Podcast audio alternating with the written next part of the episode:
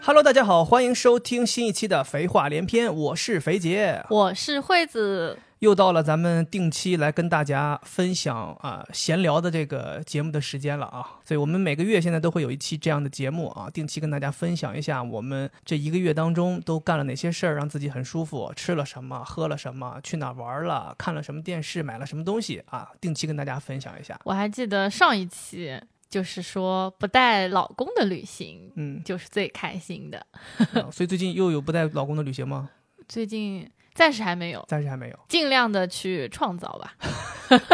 没必要，其实讲心里话，咱没必要。 然后咱们上周更新的节目当中，我们聊了这个让大家开心的事儿嘛，所以咱们这一期抛出第一个问题就是，最近这一个多月有没有什么事儿让自己特别开心的？先跟大家分享一下。嗯，你先说一个，我先说一个，啊，我最近一段时间让我觉得特别开心的一件事，是我参加了一次脱口秀。哦，是吗？哎，有没有意思啊？是不是挺有意思？听起来，我觉得听众肯定会很好奇啊，是甚至有些人可能现在已经开始评论了，哦，在哪儿参加的，在哪儿能听啊？哎，你放心，你们听不到。 在梦里， 这么丢人的事儿怎么能让你们听到呢？ 呃，对，八月应该是中下旬，然后我去一个活动上面当了一次主持人，然后这个活动是一个脱口秀的表演，天哪！哎，我是主持人天哪！啊你天去哪给脱口秀演员主持，串场，大家应该看过脱口秀的人都知道，在正式的脱口秀演员上台之前，不是得有一个人先上来暖场吗？李诞呢？呃，是没有那么高级了，没有那么高级了， 对不对？嗯就是会先有一个工作人员上来暖场。工作对人，你员、看我这么一说你就明白了吧？他不是李诞这种角色，是一个工作人员上来暖场。气氛导演，哎，对，就相当于帮大家先热一热，然后调动一下现场观众的氛围，然后哎跟大家调侃几句，讲几个段子，大家笑一笑。等到场子差不多热起来了，这个时候再引出正式的表演嘉宾。呃，所以我就是其中这么一个角色。然后每个嘉宾之间，我也负责就是上来再介绍下一个嘉宾，就是这样的一个角色。不过对于我来讲，也算是第一次正儿八经的接触了一次脱口秀表演这个事儿。是无论是近距离的参与，还是近距离的观赏，都是不一样的。然后我整体感觉还是很开心的，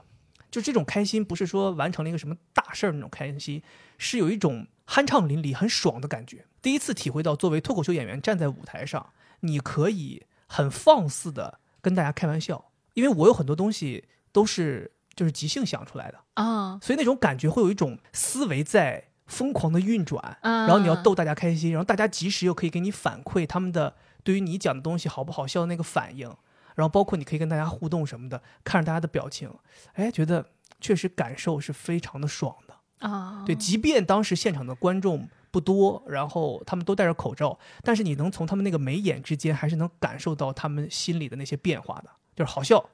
不好笑、尴尬，你都能感觉出来。我是觉得站在那个舞台上是能够让你在短时间之内有非常大的进步的。嗯，就是你可能平时跟朋友在一起，大家闲散的聊，你觉得好像你能把人逗笑，或者你能让氛围很好，但是在那个场合下，你会觉得更有挑战性。然后，如果你一旦达成了，现场哄堂大笑，那个时候你得到的那种正向的反馈和鼓励也是最大的。啊，对，所以这是我觉得这一个月当中让我特别难忘的一件事儿，而且让我特别开心，因为我也顺利的把这个暖场给暖好了，我也顺利的把串场也串好了。当然，那场活动也有一个非常专业的脱口秀演员在里面，是，就是最近刚刚火起来的嗯因为一个一个段子而火起来的 House，嗯，当时我们跟他在一个舞台上，对我能明显感觉到，就是职业的脱口秀演员和我们这种都不是业余， 都是就是根本称不上脱口秀演员的这种上去讲脱口秀，是那种无论在节奏上，在舞台的掌控上，在他的表情控制上等等吧，就是多方面你都能感觉到是完全不一样的。是是是，因为对因为我当时也是找了这个内部人员，对吧？然后开了后门，拿到了这哦个直播的信号 Zoom，信号是吧？ 对，接入了直播信号，我嗯看了。当时我就因为我对你是有一些滤镜的嘛，嗯，所以我就觉得，哎呀，我老公这第一次上台真的非常不错。非常不错。但后面人家 House 上来之后，我就说前面这什么玩意 儿什么啊？玩意儿？这退票啊，这这这前面这些流量都给我浪费 了，早知道就就早就知道连 WiFi 了。就到那个点儿，人家 House 上来的时候，我进去看就可以了。嗯， 对，这是我非常开心的一件事。嗯嗯。你呢？其实我当时在想，我最近一段时间有什么开心的事儿？我其实觉得我不开心的事儿比较多，这么负面吗？你这生活过的就是这个月嘛，因为我们不是在办公室发现老鼠了吗？哦，我的天哪！对你来讲是一个非常煎熬的事情。我非常害怕老鼠。应该你们办公室里面，你是不是是最害怕老鼠的？还有比你更害怕？我肯定是最害怕的。然后我们那那一排，我后面是三个男的嘛，嗯然后我们这一排是三个女生，然后我后面那三个男的啊，他们全都表现得非常不害怕。非常淡定，对，但是裤裆里都是湿的。 但是当我们要放捕鼠笼的时候，我们就说放到我们那个产品经理旁边，嗯，他就一直推辞，说我这个地方不我好说，这方不好。哦对，老鼠不经过，嗯它肯定不走我这边，怎么你说怎么你怎样么。知道的？你是见过老，你跟老鼠串通好了是 吧？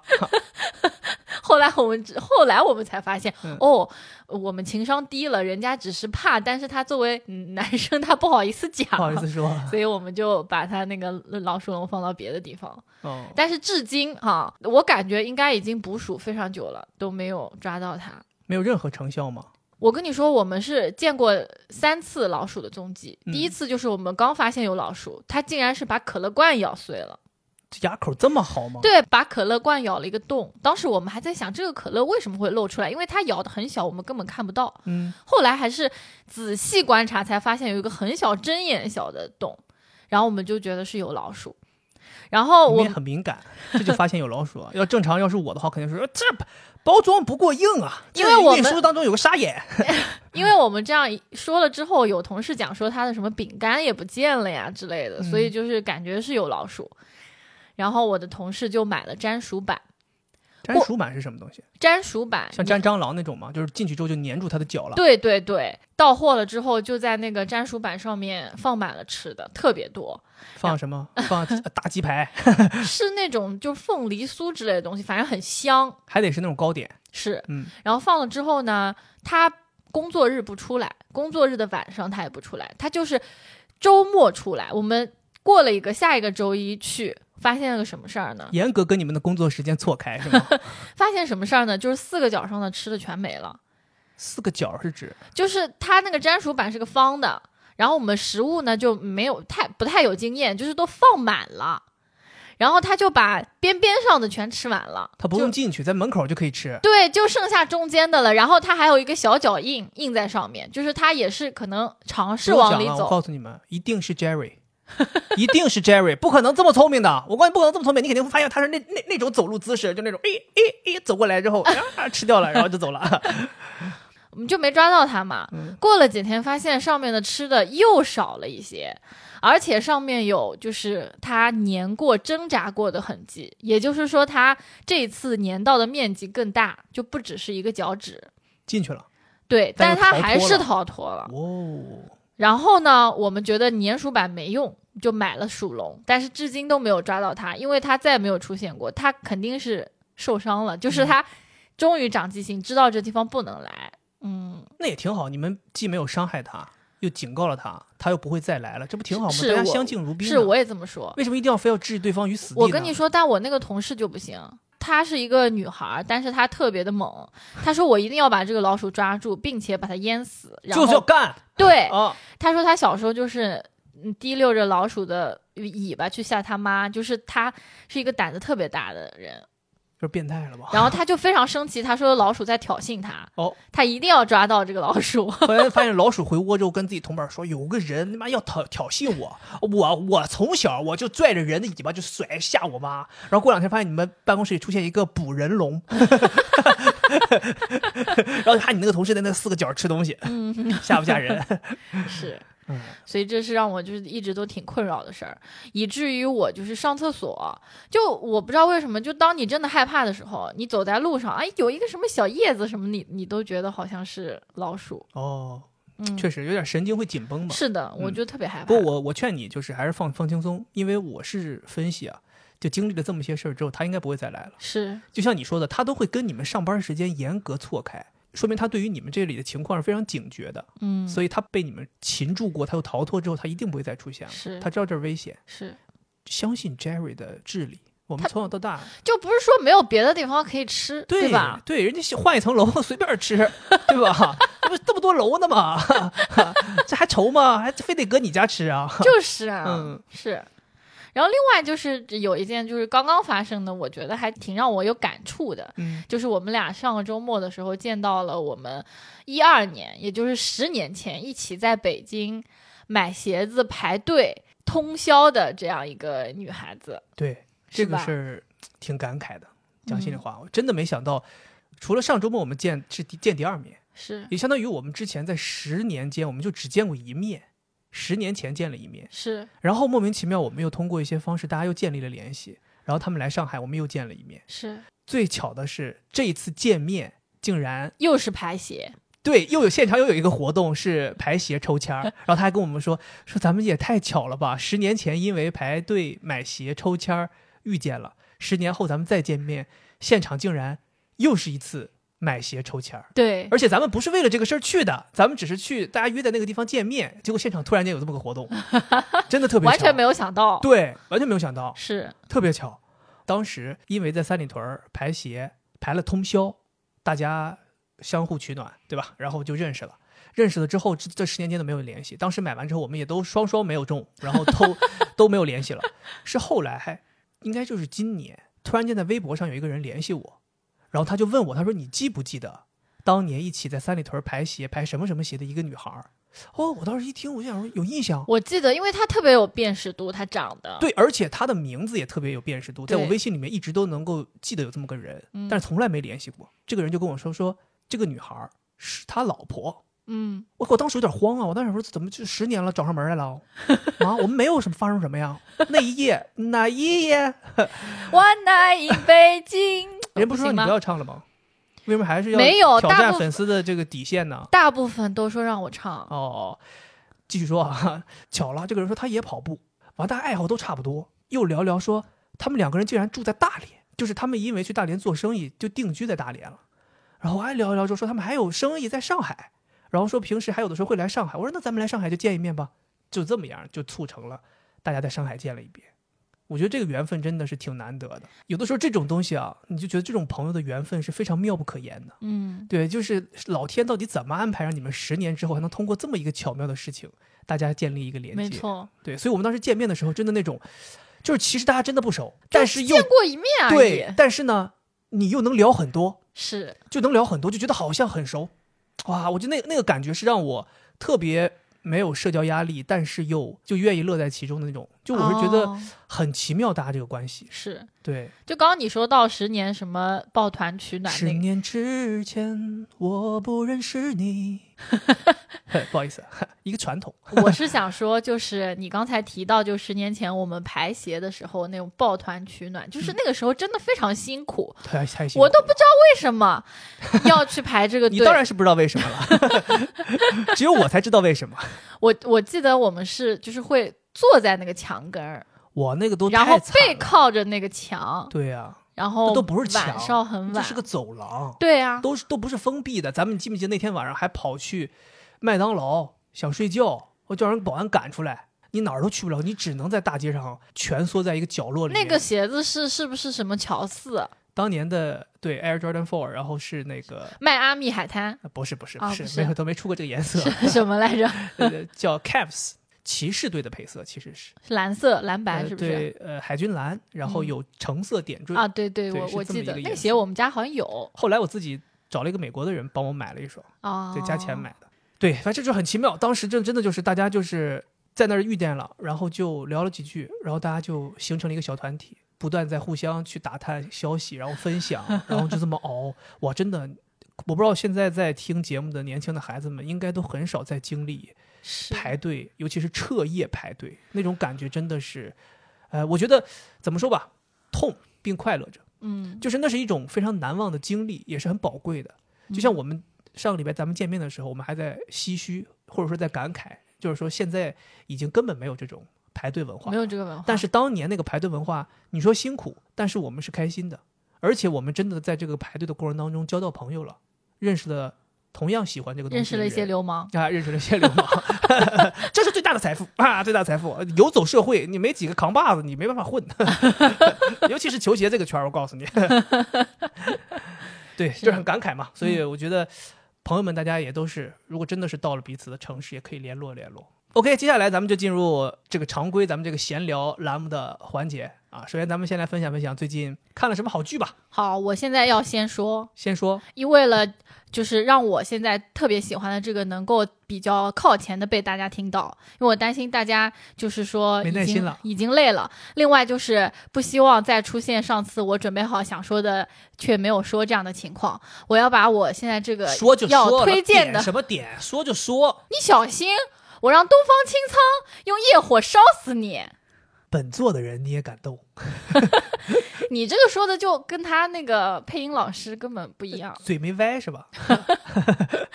来，赶紧推荐你这个看了半天就就上头都不行了那个电视剧。这个电视剧的名字就叫《苍兰诀》。我的妈，《苍兰诀》！你知道，在你看之前，嗯，我曾经被人点过一次，什么？说你像东方青苍啊？怎么可能？你 你能不能不要把这么不要脸的头衔安到我身上？说有一次在跟别人开会的时候，人就在聊嘛，大家在聊最近看什么电视剧嘛。啊，有一嗯个女生就说啊，《苍兰诀》最近挺火，怎么怎么样？我说我没看过《苍兰诀》，她说你没看过《苍兰诀》，她说你是个六零后吧？你知道吗？我当时就觉得，就是我没看一个电视剧，有必要这么辱骂我吗？对，所以我就就这个这个电视剧名在我心中一下子就特别深刻。啊所以后来你说这要看《苍兰诀》，我立马就跟着看了几集。我是心不想说，是我得把我这个六零后的这个刻板印象给我扭转过来。你看了之后觉得怎么样？不怎么样，你看这个，这个可能就是你不太喜欢这个类型的。反正我尊重你们喜欢的人嘛，我尊重。是嗯，我是我，我说一下我的特别直观的感受哈，嗯就是我看了之后呢，我去给我的同事推荐，嗯，然后我当时跟他说什么呢？我说这个电视特别好看，你肯定喜欢，因为这个电视很中二。因为我觉得我的这个同事是一个特别中二的的人，人。哦我说你一定会喜欢，因为它里面就是那种什么土味情话呀，然后还有那种斗志昂扬啊，就是类似这种东西。有人会说它有点像就是动漫里面像《海贼王》路飞这种感真的？觉。吗？我可是很喜欢看《海贼王》的哎，这个就可能有人要骂我了，但是 我就有这种感觉，啊，就是对它没没是有关系点有点就是热血。对对对对，就是这个嗯词。但我跟你讲，我为什么看不下去？嗯其实把我劝退的不是情节，嗯是配音。啊，就是怎么你会是配音？就是你觉得，你觉得这个这个叫什么王鹤棣啊，嗯，他的这个配音好吗？是但我觉得劝退我的是虞书欣的配音。虞书欣是他自己的声音吧？我没有说说不是他自己的呀，但他那个声音应该是后期配的，嗯，对就不对是对，就不是这个拍摄的原声嘛。他这个后期配的吧，尤其在不看画面的时候，你会觉得过于矫情。是是，这个是很多人诟病的。对，我给我这个同事中二的同事推荐的时候，他推辞了很久，就推真辞的了太好几太天。娇滴滴了。他说我应该受不了这个虞书欣的这个声音。讲心里话，我是能接受，甚至有点喜欢虞书欣的长相的。嗯，但是他这个这个配音一出来啊，我就浑身不自在。是是是。然后你让我一直忍着这个不自在看这个电视剧吧，我也很难看下去。你看我也看了几集嘛，但是后来实在难以坚持下 去，实在难以坚持下去。你要用一种就是开放的心态去接受。我的感受哈，我是觉得这种是相对比较少见，就这这个现是象级电视剧是吧？不不，我是说虞书欣的这种啊腔调，就是咱可不要能老强调虞书欣了好吗？我就很怕招来什么粉丝骂 战。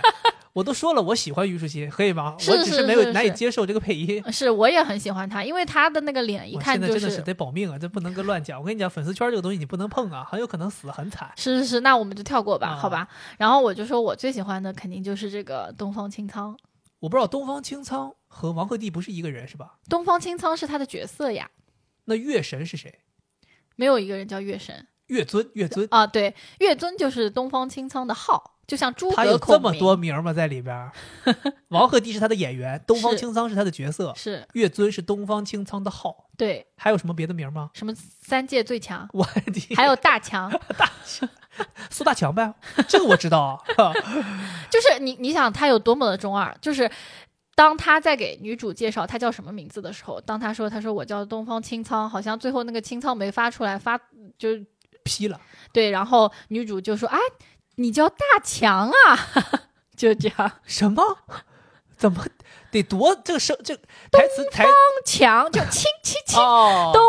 强。哦，我的同事被我安利了好几次之后，终于去看了。嗯看了之后呢，他就是比我上头。就除了他要追这个剧之外，疯狂的看这个王鹤棣以前参加过的综艺，他的资讯啊等等。他告诉我说，王鹤棣在演《东方青苍》之前是被评为中国古装剧中男子扮相丑 top 级的那种。最丑之一。对是吗，对，说他丑但他他在这个剧里面扮相，我觉得还挺帅的。是，嗯，所以就是说这个剧其实他俩是互相成就的。就是哦东方青苍这个角色成就了王鹤棣，他火了一点。也然是后因为这个剧，王鹤棣又重新被大家挖出来，以前的好多综艺有好多人开始看，是吧？是，然后王鹤棣演这个东方青苍演的也很神，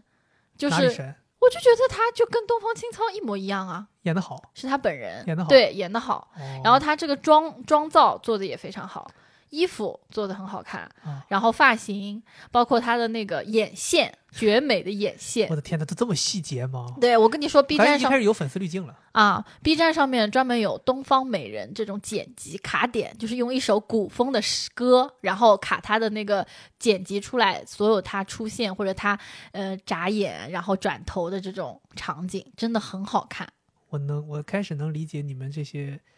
越来越上头的原因了，就是因为有这些东西，配置就番外的东西是对用配置你上去本来了，看这个剧吧，对周这个边人就产有物好感，然后又有人开始给你灌输一些他以前的综艺，你又对他这个演员开始有好感，然后就是有些粉丝会做这种粉丝向的剪辑，是然后就不断灌输，你就越爱越深，越爱越深。越陷越深对。我还行，你还行，你对这这还行，你我都已经开始关注我叫什么堤坝炸炸什么炸 串地儿，坝炸串儿 了都，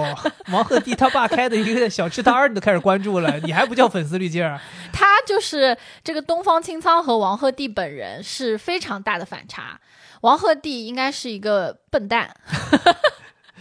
这都敢说 吗？就是他没有什么脑子，特别搞笑，就所以他在综艺里面整个人综艺感也很强。啊，他也是一个就是特别爱闹闹腾的人，然后喜欢去制造一些梗，制造一些在这个综艺中的一些混乱的情况， OK，所以他他就特别好玩儿。同时他不是成，呃，他是四川人，所以他他讲话其实是川普，啊哈，然后他自他带的搞笑口音，他的他的声音又有一点点，我觉得他声音其实本身不是特别好听，有一点点公鸭嗓那种感觉。 他说话，比如说，比如说对他的那个配音说“本座的人你也感动”，对吧？然后他的那个川普就“本座的人你也感动”， 就类似这种。这是大舌头啊，这是川普吗？我我不会模仿，你会吗？我不会，对，反正就是很搞笑，“本座的人你也感动”，就这种。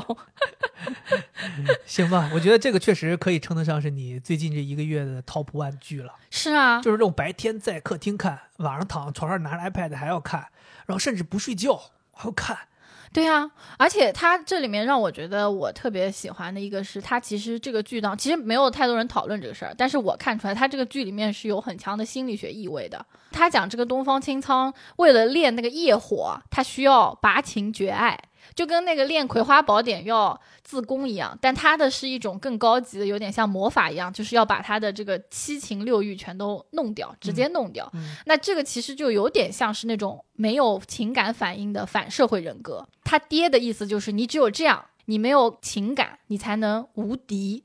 其实这个我们很多人都有这个，没有牵绊嘛，对啊，就是你一定要做到这样，你才能真正发挥出那种，对吧？我们其实现代人社会也会这样想，就是如果你是一个特别善良，然后有很多情绪的人，你就很难去做到一些事儿。然后他真的变成了一个没有情感、无法感受到别人情绪的人。但是这个剧里面有一个设定是什么？就是这个小兰花，它有一个东西叫西兰圣印，弄到这个东方青苍身上之后，他们俩之间有同心咒。就是这个女孩儿她有什么情绪反应，那个男的就会同样的感受到，但他这个感受呢，不像我们说这是痛苦，而是他只是会哭。但是他因为拔情绝爱，他不知道这是什么。而这个女孩儿她又是一个情感特别丰富的人，因为这个同心咒就是有同样的情感之后，这个男的慢慢的又感受到了什么叫做情绪，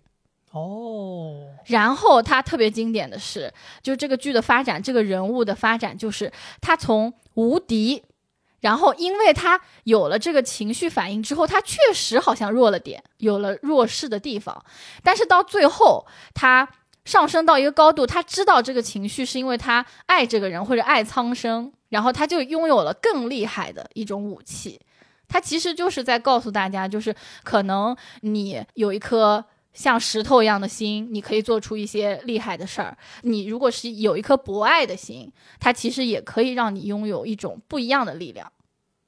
深奥。怎么深奥了？这 不是我的意思，就是好啊，这这好，我的意思是好呀， 就是说升升华呀，这这就是说深有深度啊，这个剧对，所以就是他就是想说，爱的力量是更加伟大的。然后他在那个，我跟你说，真的有一场戏，二十八集，有必要这么细吗？咱们我跟你说，真的，我当时看哦，我你你在那边看那个什么，你看的是什么？修修理自行车、 修理修车的那个电视。咱那也有名儿，咱那叫维修达人，好，你在看维修达人，我自己在 iPad 上面看。妈呀，他在那儿演讲，给他子民演讲，因为他的子民就是反对他跟这个女的在一起，然后他就给他的子民演讲，说你看。我现你们现在这样阻拦我，如果是以前的我，那我绝对把你们全杀了。但是就是因为有他，他让我觉醒了，我应该有一颗宽恕的心，所以我会宽恕你们。但是同时，我觉得我还是爱他，我要跟他在一起。感人，对我当时真的哭的到我都位不了行了。嗯，嗯， 是。然后最后还要再说一点，还有再吹最后一下子，对它那个特效特别好。特别好，嗯，呃你说啥就是啥，怎么这这样子这样子说吧？基于就是说其他的同类型的国产的、呃哦特效特别好。我举个例子，就是它里面有一个，它打了一种钉子叫事故双岩钉。然后这个钉子呢，就是在五十的时候会发作，会在他身体里面穿梭。然后它有、 穿梭啊，嗯这跟跟钢铁侠得一个病啊类 似吧，啊，需要给他胸口安一个那种核反应堆，把它你嗯吸让他去住研究一下， 他作为月不是月神嘛，让他越尊、啊月尊嘛，他去研究一下，得给自己装一个，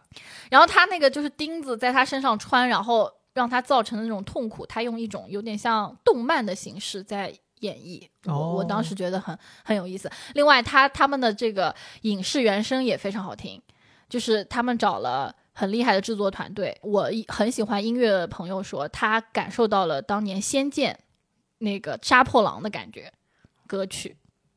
行，评价是真的高。嗯，好对，这个是我们惠子疯狂打 call 的，我还有一个疯狂打 call 的节目，啊哈，你对，说，是一个综艺节目，哦哦，哇，最近上头，哎我要唱歌，我要唱歌，来唱歌，来唱，有没有人曾告诉你，我很爱你？有没有人曾在你身体里哭泣？听到这个歌，大家都应该知道是谁了，对，八成猜得出来这个综艺是啥了。是啊，就是最近有一帮很古早的选秀节目出来的明星，快乐男生六个人组成的一个团体，他们做了一个综艺叫《快乐再出发》。是对，这六个人是分别是陈楚生、王铮亮、苏醒、张远、陆虎和王栎鑫，嗯他们六个人组成这么一个团队，然后出来哇！本来一开始这个节目我是之前在类似于短视频网站上面看到过一些集锦，我觉得还行。但是惠子跟我说说特别搞笑，说哎呀，我跟你讲，咱们看吧，特别搞笑，说笑的不行。因为有一天我就发现你在屋里都笑都不行了，就都啊哈哈哈我说你看什么呢？后来你就给我弄，咱俩看。哇，我看了之后也是非常上头。 我跟你们说，朋友们，我已经好多年没有看到这么沙雕的综艺节目了。 就是我真的就告诉你们，就是评价就是两个字沙雕。它不像有些搞笑的综艺节目啊，它有台本设计，或者说它是有一些通过一些环节制造出来的，让你觉得搞笑。他们这六个人搞的这个综艺，就纯粹是因为这六个人傻，所以就让他们六个人站在那儿，你就什么都不什么环节都不用设计，就他们搁那一站，他们就自己开始搞事了。这真的就是，甚至我认为导演组都是懵的，就他们有很多搞笑的环节都是导演组完全想不到的。你比如说，他们这个搞个什么沙滩垫儿，两个人咔一玩儿啊，这是万花筒，然后就套我头上了，就开始瞎搞，对吧？然后因为一个杆子弯了，他们就发明一个动作，然后就在那儿跳舞，对吧？然后要么就是互相开始唱歌了，要么就是在那儿滚，然后包括像什么 玩的太野，最后都玩吐了，都是这种哇，那种感觉就是六个没有长大的男孩儿又聚到一起，就是有点像那种返祖返祖现象。 返祖，对，然后他们就开始搞，我我真的久违了，没有见到过这么让人可以很抒发自己这种压力的这种宣泄情绪的这种搞笑的综艺，就可以让你在在家里面觉得疯狂大笑，你就不断的拍大腿说太傻逼了，太傻逼了，怎么又开始犯傻逼了？就这种感觉，可以去看一看，非常是解压。然后我最近还在看一个剧，是因为这个英国女王不是离开了嘛，所以因为这个事儿，呃，很多视频网站都开始推这个《王冠》这个剧，然后我也就顺理成章的就是进去了，开始看。其实我当时看的原因就是我本身就很喜欢这种传记类的历史题材向的这种，就是我特别上头那种真实故事改编的，所以《王冠》这个就很中我的这个点。然后看的时候你会发现，就这个剧啊，就是《王冠》这部剧做的非常精致，它里面无论是对于王室的他们用的东西、他们的生活环境这些东西的还原，还是对于伊丽莎白她这个人和剧里每一个角色的心理的塑造，其实都是非常精细的。而且对于一部就是历史题材这种传记类的电视剧啊，它的整个的节奏推进的也很快，对它每一个历史重要节点的这个环节就接得很紧，所以你看起来也不会因为它在某一个历史事件上面讲太多东西，你会觉得无聊。我现在看了十集，可能每当你觉得有一个历史事件讲有点多的时候，它就很快就结束了，它就跳到下一个历史事件了。啊，感觉像猜到你的心思一样。对，挺好的，我觉得挺好的。而且在整个剧当中，我觉得边看还能够边长一些知识吧。就像我说的，可以了解一下伊丽莎白的一生，包括整个英国王室的他们这个一些组成啊，一些很复杂的他们之间的关系啊，包括这个英国这个所谓的君主立宪制这些东西，都又重新来了一遍。因为我也是个文科生嘛，所以你在看的时候觉得，哦，好像这个东西我之前学过，哦，这个东西我之前听说过。我现在最喜欢的，除了女王这个角色之外，我特别喜欢里面现在已经退位的丘吉尔这个人，他演的这个角色，我觉得演的是非常好的。对他把丘吉尔的很多暮年时期的一些东西描述的，我觉得挺到位的，而且这个演员演的也很好。那另外我还看了一个大热的剧，就是 Netflix 的《苏里南》，对，这是一个很热门的剧嘛，有很多说是 Netflix 一个大制作。我讲心里话，我觉得一般。呃，我我如果要是没看过的人，我在这里可以简单评价一下，我就不剧透了。有一个评价，我觉得是可以让你们来决定看不看的。嗯，就是这部剧在我心中最大的一个瑕疵，就是它的故事情节太容易被猜到了，哦，因为它的整个的故事大致的这个组成是这样的一个概念，就是一个韩国人，他本来要去苏里南，苏里南是一个地方嗯做生意，结果他就不小心进入了当地的黑帮的毒品之间的一个争斗，他会不会太不小心了呢？对他不小心，他其实是被别人陷害的。然后呢，他就被抓起来了。但是因为他这个契机，他接触到了韩国一直通缉在海外通缉的一个大毒贩，然后韩国的国家情报局就希望他能够作为卧底进去帮忙，隐藏在这个大毒贩身边去抓捕他。就大致讲了这么一个事儿，听起来还挺刺激的。听起来挺刺激的。但是你想想，就这个环节，就这么一个剧情，你能猜到的结果会是什么？甚至你能猜到这其中会有一些起伏，是，比如他被发现了，又扭转乾坤了，对吧？哎，但比是如他我最后想到抓的到是，我想到的是他和这个呃头头产生了兄弟情。啊，产生兄弟情，对，对，都是你都猜都对了有都猜对 了，产生先是怎么怎么样，先是就是想抓他，后来又产生兄弟情，后来又怎么怎么样，就是你都能猜到。他每一个所谓的转折，每一个所谓要出现危险的点，你就永远都能猜到。这是我觉得最近的比较热的几部剧，给大家的一个评价吧。好，嗯，嗯，然后我还看了一部，这个也也是芒果 TV 的，叫《消失的孩子》哦，这咱俩也一起看了几集，你后来又看了吗？自己？啊，又看了看了，我一直哦追着更新呢，现在还没有结束。哦，对，它是一个短的，就十二集的这样一个悬疑剧，悬疑剧，对，然后是同家庭情感悬疑剧，我觉得它的悬疑成分并不大。嗯，它主要是要讲这个孩子和家庭之间的关系的一些事儿，是吧？啊，对，我觉得你这个是说到了重点，嗯就是它其实有点像是一个套着悬疑外壳的这种讨论社会问题的这样一个剧，它对其实体现了就是家长在这养育孩子过程当中对孩子造成的一些影响，然后包括在不太幸福的家庭长大的孩子，他之后产生了很严重的心理问题。这部剧的话，它因为它是悬疑的嘛，我就不多说了。但它其实我觉得有意思的就是，它是一个很局限的地方，它拍摄的场景很少，它就是一个小孩儿从家门口四楼出发，然后往下走，走到这个单元门门口，他爸在楼下等上等他，没有等到他，就它丢了，对，就消失在这个楼道里。嗯，那他就一直拍，就是他们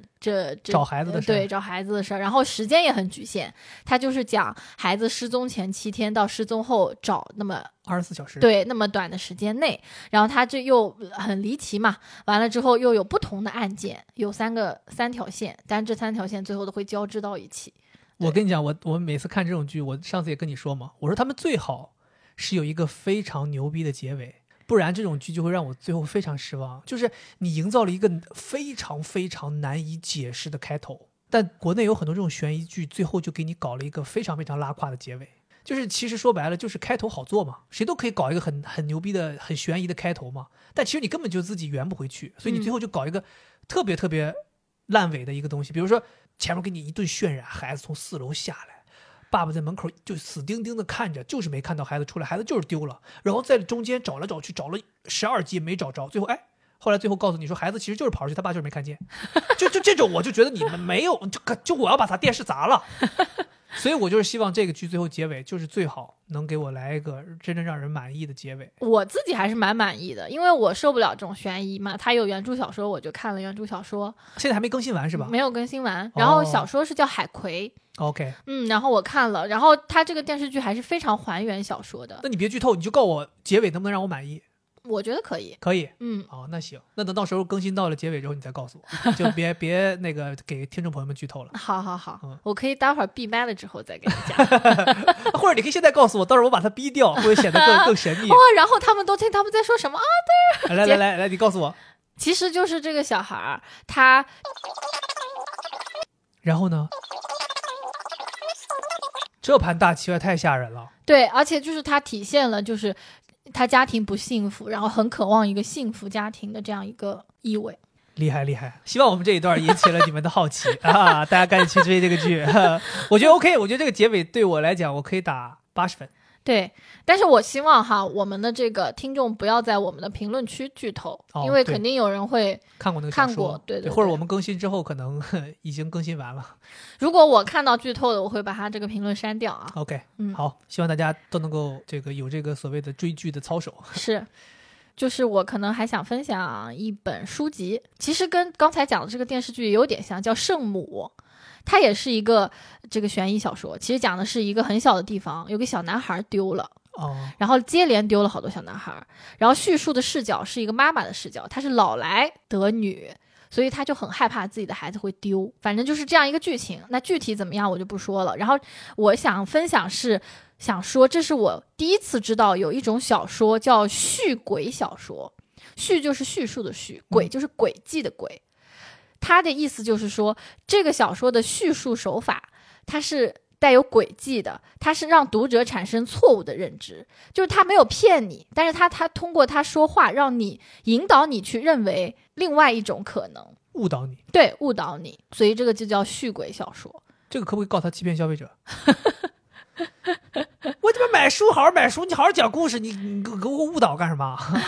说明你手法不行，你没有办法通过正规途径让我悬疑，你必须被我误导走。我可以举个例子，可能不是特别贴切，就比如说，就像很多男的嘛，他说我没有骗你，嗯，我只是没有告诉你而已。比如说早上他就夹着公文包走了，然后那你肯定觉得他是去上班了吧？嗯那其实他根本就没有去上班，但是他说我也没有骗你，是你自己认为我去上班的。那这种小说应该叫渣男小说，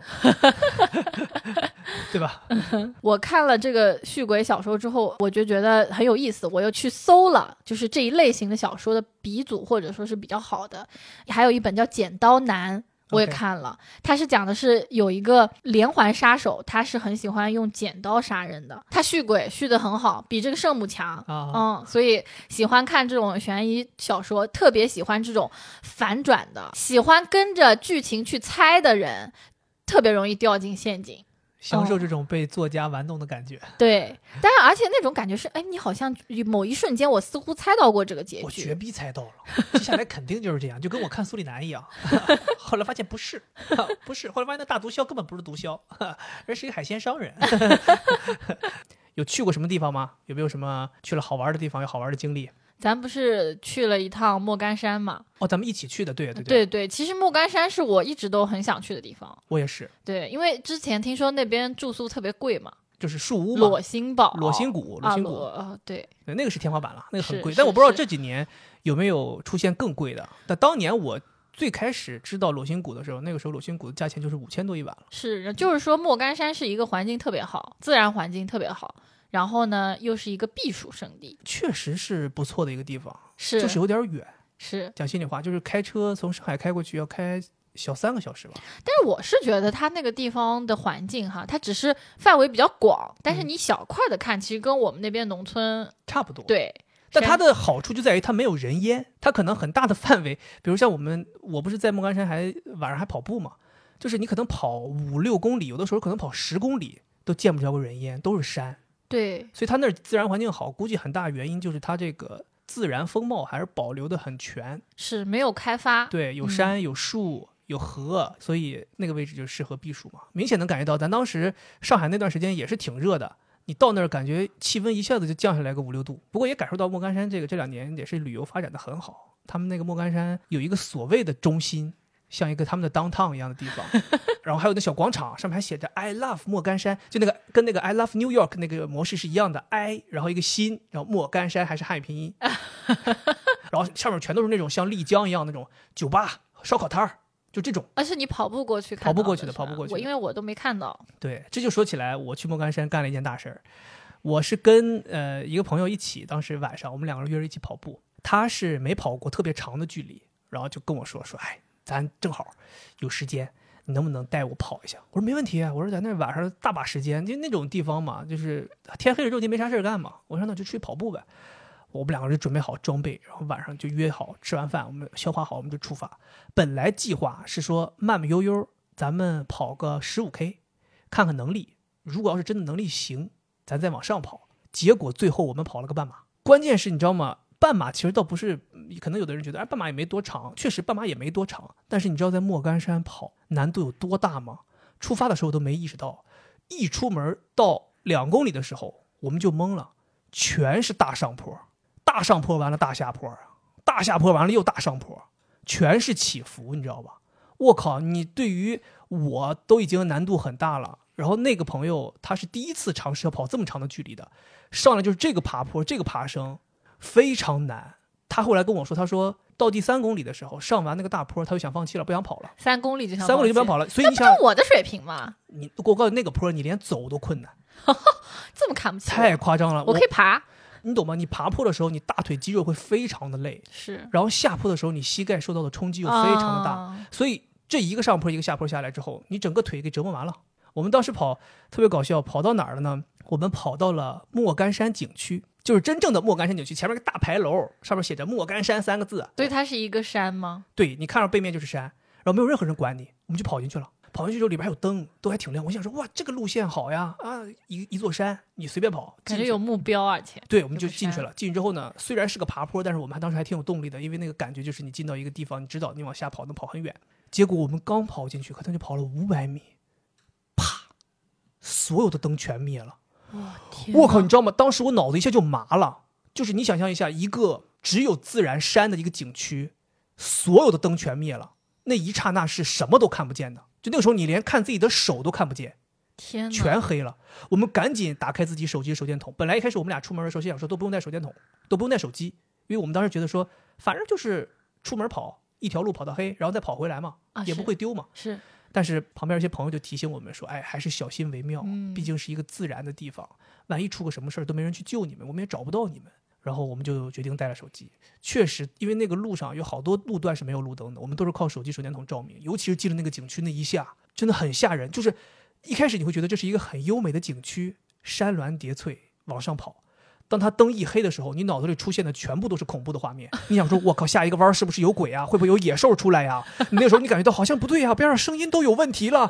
就那种感觉，你知道吧？但是作为这个不是我带人家跑吗？我也不能那么快认怂啊，我还往前跑了能有个五六百米。天哪，然后这时候我想了想，我说我说算了吧，我说咱们要不掉头吧，我说这往我找了个理由，我说这么往下跑全是大上坡，也太累了。哎然后咱然后回你后面那个人说。你 确定吗？这都不可怕，我告诉你，就怕的是它没声儿了，它没声儿了，你回头发现是一面墙我靠！我已经害啊！开玩笑，开玩笑，开玩笑。对，反正就是告诉 告诉大家，我们就是跑到了莫干山景区之后，那个灯，我们也不知道是什么原因。我我分析啊，就是不是那个景区其实不希望有人进。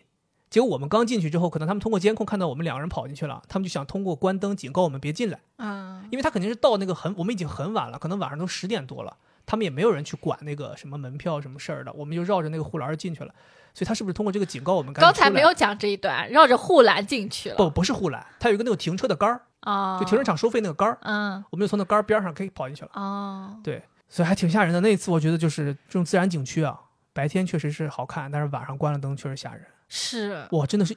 一丝灯光都没有啊！第一次感受到那种一丝灯光都没有，我当时真的就是特别害怕，我跟他一说话后边没声了真的啊，啊，特别害怕。我真的真的，他现在要他要是听播客，他肯定会感觉到我的内心活动。当时我没有表现出来，就是强忍着。其实人家我当时非常害怕，人家可能觉得我、靠黑了，好刺激， 赶紧是跑， 当时感觉来整劲儿啊了。整个人速度都提起来了，都开对啊始、呀心想说，咱咱们可算跑到一个有刺激的路。 没想到前面这个人这么 怂，这么怂， 为什么我他在我前面跑，感觉后边湿哒哒的， 地上湿哒哒的。 嗯，那你去莫干山，你们在玩什么？我们去跑步的时候，你们在玩什么？大家在聊天是吧我在 social 啊， ？social，对哇呀、非常厉害我的专业的 social queen 对、嗯那边我都认识了，什么这个是设计师，啊，某几个是网红 之之类的吧。还有一只就是很秃的马尔济斯，现场有好多狗，然后有一个小狗狗，它一看就是富贵的马尔济斯，嗯但是呢，它又有点秃，就看起来并不是很健康。后来知道是主人天天熬夜， 然后它给也狗熬秃了，啊、给狗熬秃了， 就主人熬夜，狗也跟着熬，对然后主人没没脱发，但狗对脱发了。 对，哦， 嗯，呃，其实这个活动本来你是主角嘛，就是人家邀请哎，你没必去要这么说，没必要这么说。然后你就带着我去，对吧？我是说我们两个人当中，哦呃是你带着我去的，对吧？但结果发现我跟人家 比我聊，玩的开，对我都啊聊，因为人家过来可能都是呃有一些技能嘛。嗯然后其中有一个我聊的最好的，他是做这个健身的，里边好多人都做健身，啊各种对不一样的健身。但是他的健身是又有一点儿，就是说让你训练你整体的这个往健康那个方向，并不是让你所以哪个健身是训练你往体弱的方向 走的？我们这个健身呢，主要目的是把你练死啊。就是呃，我想说啥呢？就是呃，一般来讲，很多人健身要么就是为了减肥，嗯，对吧？要么就是为了让自己更加的强壮，练练出块儿肌肉块儿。嗯但是他给我的感觉，当然我可能说的不太准确，他给我的感觉很像是那种中医养生那种，就是你练了之后，嗯、更多的是让你变得更加的健康和灵活。哦，他不追求体型上的改变，对他追求的是内在的一种。这个就非常适合我了，因为我根本就无所谓我的什么体型之类的，对吧？嗯但是我还挺在意说，哎，我的这个脊柱有没有弯呐、什么之类的。他给我讲了很多，然后同时还现场有个测试，也测试我的关节的灵活程度。哦，这个有意思。是我还不是最差的，当时我心里就特开心。我还哦，我还有比我还差的啊！我那他得多懒呐！ 我这每天躺这么多时间的，我都不是最差 的。对，当时我也知道了一个概念，就是一个人的身体健康有一个很重要的维度，就是你的关节的灵活性。其实，哦当我们比如说肩关节往后外旋的时候，你能旋到多少度？呃，如果不去锻炼的话，它会越来越紧，越来越紧，然后你的这个可以做到的角度会越来越小。你锁死了，对，嗯，那如果你能够去锻炼和展开的话，其实会让你整个人的身体都舒服很多。嗯，对，另外就是呃，它这个活动还挺好，它就是设计的，除了有很多这个运动的项目之外，还有一些专门设计给那些不怎么能够运动的人做的那种静态的。有一个活动就是做手工，哦，然后我就去参加了。其实我是属于那种大肌肉、小肌肉都不行的，所以这个做手工这种精细动作我也不太行。废人。哈，简而言之，废人。但是我发现，就是我做的那个东西虽然不太好看，但是我把它放到就是活动方准备的这个这个相框里面之后吧，嗯，一下子它就有了一个完整感。有了完整感之后，我就会觉得，哎，我好像还做了个什么东西，还挺有意思的， 哎，这一就下子是收获感就来了。，对，这就是把东西裱起来的意义。哦，什么东西？我跟你讲，只要一裱起来，立马就档次就上来了。真的哦好，你知道吗？之前不是说跟人家聊，他们说那个呃，耐克他们不是有员工内部会买这种盲盒嘛，他们的一个员工福利。然后他们有人就是说说买到了那种五 x L、六 x L 那种大的篮球裤，他们就说根本没有用，我们家里没有人能穿。就是甚至有些那种女生可能一个裤腿儿都能穿一个人， 然后他们说怎么办？哎，有个人就提出了一个非常有意思的想法，他说你拿一根儿马克笔，模仿一些球星的签名签在上面，拿个相框一裱起来，绝对立马就是一个价值连城， 价值连城的落场球衣。这是谁想出来的？啊他们的 VP 怪不得人家能当 VP，、呃啊就是就是灵活，我跟你讲，就是灵活，人家思维，真没有说的。站得高看得远呢，我觉得这谁能想到？想不到，对呀、谁能想到？这就叫 inside，啊，懂了吗？刚才那个小故事就给大家讲一下， 怎么在职场当中往往往高走，你这思维啊非常非常难， 哎，这种其实像我们这种人只能听听，哪能听想得出想来不到啊？想不到。哎呀，后来我们还回了一次上虞，是回上虞，这次回上虞挺有意思。我们正好中秋节回上虞嘛，每年中秋回上虞都想看一看钱塘江大潮，是，毕竟离得近嘛。嗯，我记得有一年好像是去年，我说我想看那个大潮，你爸说看没问题，明天咱们看。后来发现都已经错过了，就是都时间都不对了，就是在第二天我们要去的时候，我爸给人家打电话，哎，我们要过来看大潮，哪儿看？在哪看啊？那个人说，嗯，刚才过去了。大潮都过去了， 对，潮这个它每一个观赏点就是一一晃而过，就很快就很快嘛，对其实就是十几二十秒，就一下就过去了。然后今年我们就说，我们提早一点规划一下，我们去看一看。咱没有办法去那个最壮观的那个钱塘江口去看，嗯所以我们就去了离上虞比较近的曹娥江口来看。嗯，嗯但是，呃，这里稍微科普一下这个地理位置，就是曹娥江是比钱塘江更靠近入海口的江，是所以它的河道更宽。那这个海水涌进来之后呢，被挤压的就没有像进钱塘江更窄之后挤压的更厉害，所以潮涌呢没有那么壮观。但是我们去看了之后呢，依然我讲心里话，还是很振奋人心啊！我觉得那个是最有意思的，就是你远远的就开始有些人就说他看见了，嗯，就那个时候你也不知道他到底看不看见，但我告诉你，那个时候你就说你看见了，没有也没有人能跟你争，对，你就说你看你看看见了，就在那儿来来来来了，你就看见了。然后我当时就在想说，你真的看见了吗？ 就那种感觉，还教你呢啊，什么大桥第几孔，你看有一根黑线。一会儿是黑线，一会儿是白线，反正就好多人不同讲解。我心想说，大家也没有必要，对吧？这么老远的，看不看见又怎么样？你等他近了，大家自然而然就都看见了。是是是对，所以当时在那儿也是等了可能有一个多小时，是，那我记得前一天你爸说他十点四十大潮就来了，咱到了当地人家告今天十一点五十，他妈提早来了一个多小时，然后就坐在那儿等，坐在那儿等。后来大潮就来了，来了之后确实挺壮观，没错，哇，那个浪就起来了哦，然后白色的浪呜呜进来，然后到了那个我们是在那个曹娥江的有一个大闸的大坝那附近看，他到那个大坝被那个坝挡住，咵还打起来，然后这个感觉到大自然的力量。是对，然后我跟我爸说，我说我去看那个钱塘江大潮。我爸是一个那种文人啊，呃马上开开始了矫情了。哦非常好的活动啊！你们办了非常好的活动，人生就是应该这样的体验。啊对我也特别想去，有机会我们也一定去看一看。啊，你和李慧就应该啊看哈，嗯因为你们在书上是看到过的，但是书上写的和你实际身临其境的去体验，那个感觉是非常不一样的。哎，对，然后我说我说我们之前看过电视转播，啊，电视转播都那个可以航拍，都看得很清楚。爸说那都不一样，那都没有现场看到，那是这是人生的财富啊。 呃，对，特别搞笑，我爸就是这样一个人。是是是，我觉得那个东西印象让我很深刻的是，我看到了它那个潮头，就是它那个潮啊，潮头是白色的，因为嗯浪是白色，然后它是向前爬，对，就是那种，呃，就像那种丧尸嘛，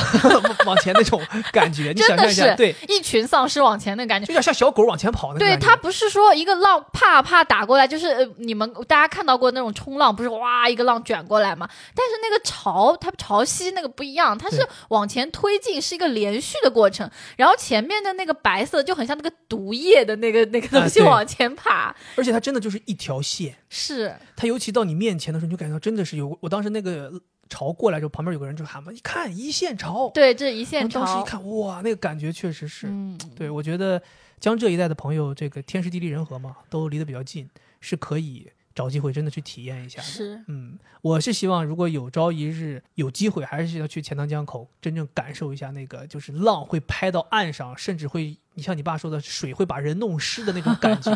究竟有多壮 观？然是，后这次回上虞还去买水果了。对对哇对。遇到了所谓的 水果刺客，其实我们每一次回上虞，基本上这个保留节目去这个水水果果店批发市场，啊一定要去批发市场。这个是我爸妈他们就是特别自豪的一点，就是他说我们买水果不去什么什么那菜种市场超市、啊菜市场，那里都不行，我们就是要去源头，嗯，要去这个水果批发市去源场头买去。采摘，然后我们这次就去了，对吧？对。不过那个水果批发市场确实是有意思，就是你嗯进去之后，各个摊位都是敞开的，然后你可以直接走进他们的后边冷库，然后在冷库里面拿他们那个在里边保鲜的新鲜的成箱的水果，是感觉好像很少有人在那儿说买个一斤两斤啊，。不能买呀。对啊，就是必须得是一箱一箱的批走，是是是啊是，但是最近就是没有什么太多好的水果，没有应季的特别多。是是是，我又特别喜欢吃冬枣，对，我到那儿一看，哎呦，有冬枣。然后当时我们还特别愚蠢，就是问这种老板这种问题，哎，老板想问一下，这个冬枣现在好吃吗？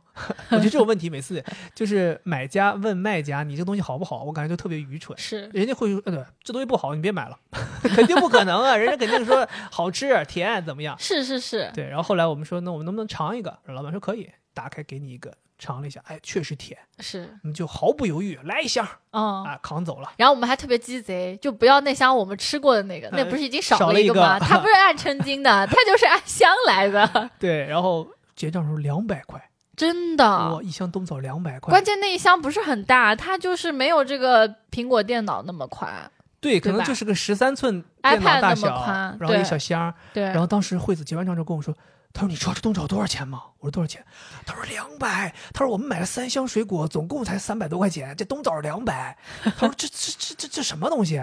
然后后来我们就回去吃，不过是真的甜。啊，好吃。对，惠子还说我们遇到冬枣刺客了。但是我后来也跟我同事说，我说遇到冬枣刺客了，我嗯就是拿一点给你们吃。 吃了之后，他们说这个刺客绝了，觉得就是这个刺就客，是我跟你讲，就是再要挠我几刀我都愿意。啊，说确实好吃， 那个枣儿真的是又脆又甜，是。而且基本上你可以保证每一个都是这个品质。所以我是这样想的，如果你不会挑东西，你就得买贵一点儿的。哎，这是个逻辑，这是个对，逻辑因为卖的人是不会卖 错的。从南京到北京买的没有卖的 精、啊再一次给大家提醒这件事儿。对，嗯，然后还有就是我们家还有个传统，对吧？就是外婆请客。每次回去的保留节目，嗯，甚至有一些时候回去就是为了这个。 你爸打电话来，哎周末回不回来呀？外婆请客吃饭，我们就你就我们这什么德行，就为了这么一顿饭开往返三百五十公里。外婆请客这次哈，以前都是她理财到期了请我们吃饭，都是挣钱了，是有利是息。嗯是，这次是是有搞笑事件的。搞笑是，大家是为了用这一顿饭来挖苦他。主要呢是其实也是庆祝，嗯就是说他一四年的时候有我们那边他住的那个小村庄里面的著名老赖，著名老赖，这个人都有这个 title，就就是我问我舅，我说我我外婆把钱到底借给了谁？然后我舅就笑了，他说就是借给那种明显不会还的人呀，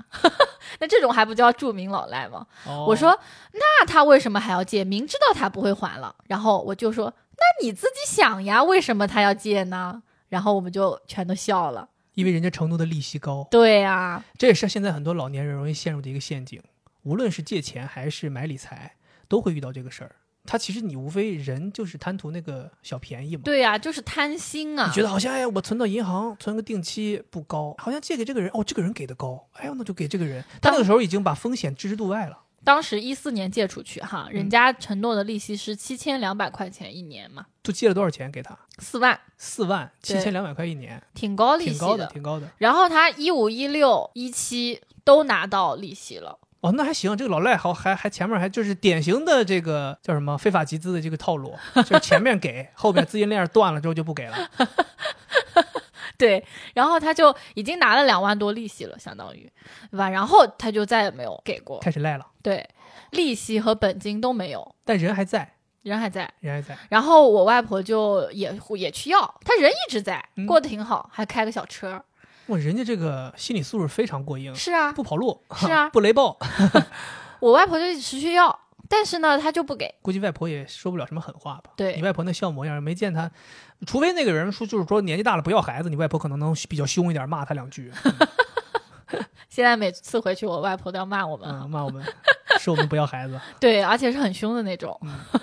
骂街。嗯，然后说回来哈，嗯，然后就过了很多年了嘛，现在都五六年了，好像他可能就实在心里面难受的不行了，他这就求助于你家里的其他人， 对就被我大舅知道了，然后我大舅马上就去找了嘛。他们第一次去找的时候，我大舅还讲了一个我外婆特别经典的，说我们要不要打一个电话问一下他在不在家？ 我我大舅说啊，那你意思让他跑呗？啊啊，就警警察去抓小偷啊，警灯五啊五啊，我要来了啊，我来抓你了。说明你外婆还是善良， 是就还是希望邻里街坊大家以一个比较柔和的方式解决是嘛。是但其实这个时候你不动真格的，对方是不会拿你当回事儿的，他就一直赖嘛。是对，所以为什么最后很多赖赖赖赖到最后，大的老赖到最后就是法院强制执行嘛？是，对，因为你跟他心平气和也没有用了，执行也执行不出来什么东这种西钱你肯定执行不了呀，所以只能靠这种民间的催债组织嗯啊，以你大舅为首的这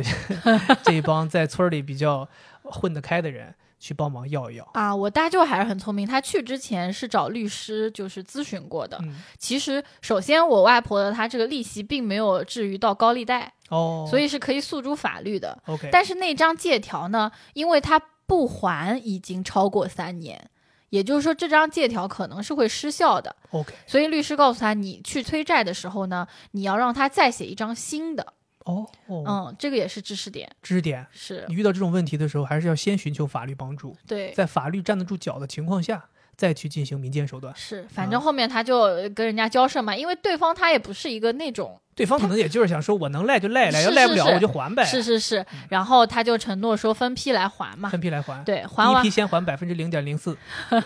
所以就是我们中秋节的时候，他是收到了第一笔款两万块，啊，百分之五十的预付嗯，收到了，对然，后我们立马就就吃开吃了小两千块 钱。